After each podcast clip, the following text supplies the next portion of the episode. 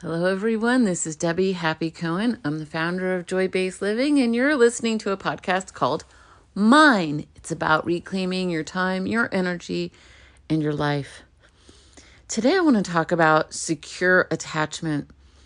This is a word that comes up in psychology, and people who understand that they don't feel securely attached are seeking secure attachment and maybe going to get help um, from a therapist or somebody like that to find that sense of secure attachment.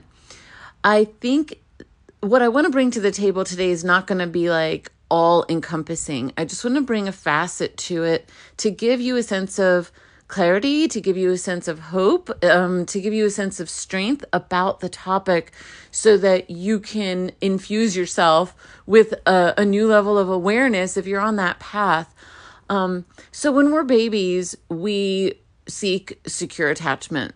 And in fact, um, like the the studies of babies who were like in an orphanage, if they were fed and clothed but they were not held, they actually died. So, you know, and you see older people in homes, if they're if they don't have like a reason to live, they get sick and die. And that reason to live feels like secure attachment with other human beings.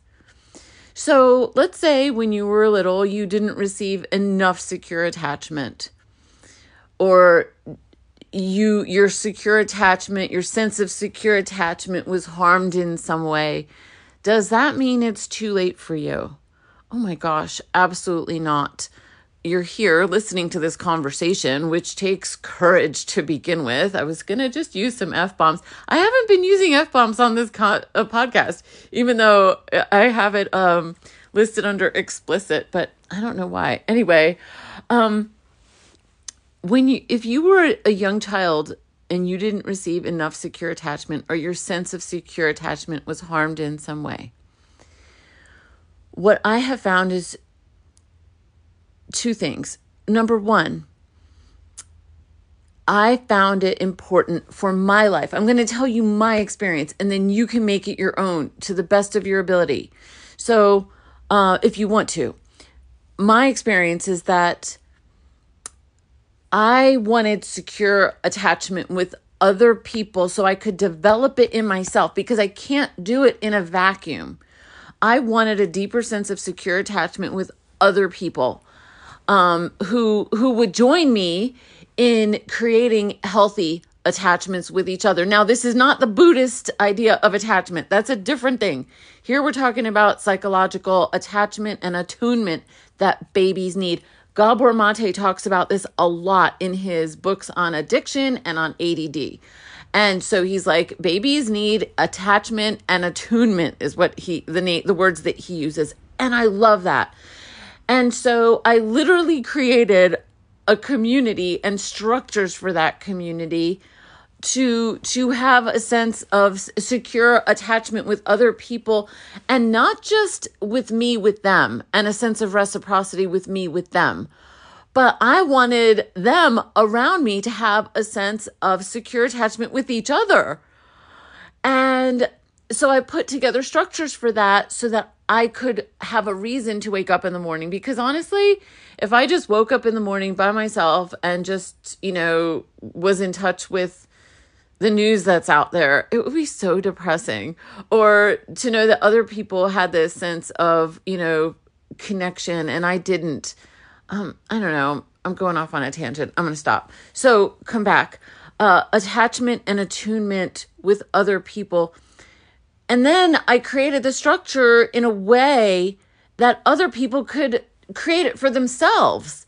So that I would wake up every day and the people around me would, number one, have a sense of feeling a greater sense of healthy, secure attachment, and that they could create that with other people in their lives as well, which means a healthier sense of embodiment, which means a healthier sense of uh, setting boundaries, which means a healthier sense of knowing uh, what kind of life you want to create for yourself.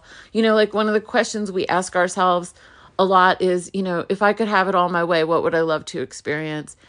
Um, if you could have it all your way, what would you love to experience? And then providing a sense of mm, conscious, embodied listening to whatever shows up what would you love to experience?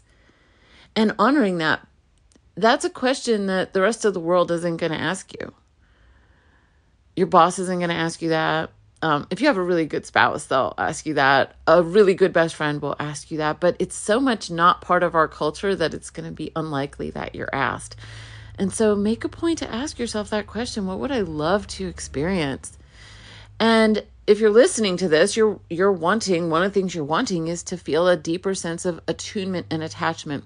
So one thing I want you to know about it is I want you to know that that sense of secure attachment lives in you, which is why it feels painful when you don't experience it. So I want you to know that it's natural to you and that there's part of you that knows what it feels like. Um, I like the phrase relatedness without agenda um, one of my group members at Joy Based Living says, Oh my gosh, there's so much tenderness here. She said, I've been grappling to look for the right word to describe this. She's like, I've never seen anything like this in my life. Yeah, because there's no agenda other than experiencing ourselves as fully and truly and truthfully as possible and holding space for each other to do that. And so so that's the first thing I want you to know is that you can experience that with yourself and the emotional sense of attunement and attachment with yourself. I don't know another way to achieve that other than in relationship with other people who want it because I don't know that it's possible to taste it all by yourself, never having tasted it with another person. So, um, the hope I want you to feel or the feeling I want you to feel of encouragement and optimism is a sense of, yeah, inside of me is a knowing of what attunement and attachment feels like. And because of that, I know when it's not there. And that's why I'm searching. And because of that, I can seek solutions and I'll know when it feels right. And because of that, it means I can trust myself. That's exciting.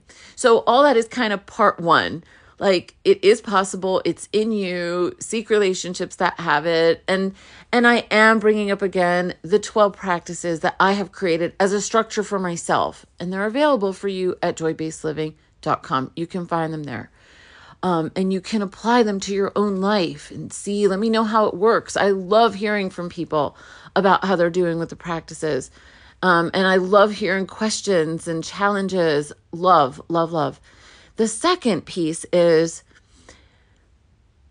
having a spiritual life that really works for you. Like one of our members loves playing drums outside with two her big rocks in her garden. She's got huge like boulders, okay? So she's like these pe- these people, these these these rocks, these boulders, she calls them her goddess rocks. They've been here for thousands of years. When's the last time someone played drums for them? And I'm like, "Oh my god, that is so beautiful." And that's a very to me that's a very active, alive sense of attunement and attachment with the nature.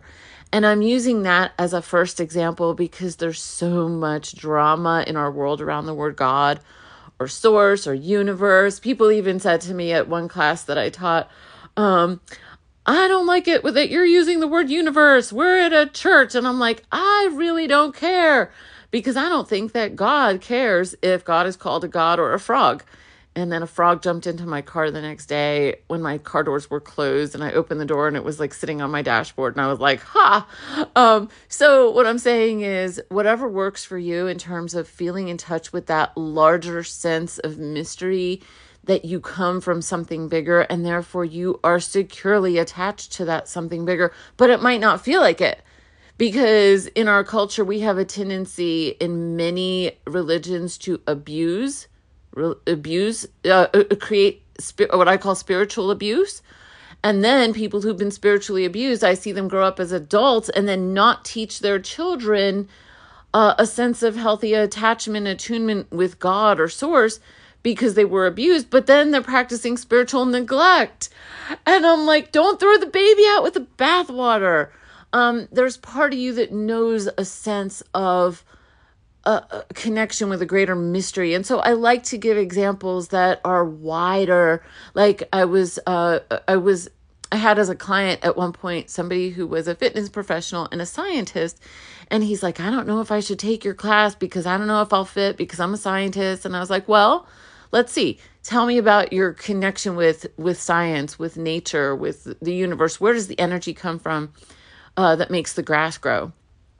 And and after I kept pressing that question, like, but where does the energy come from? Where does the energy come from?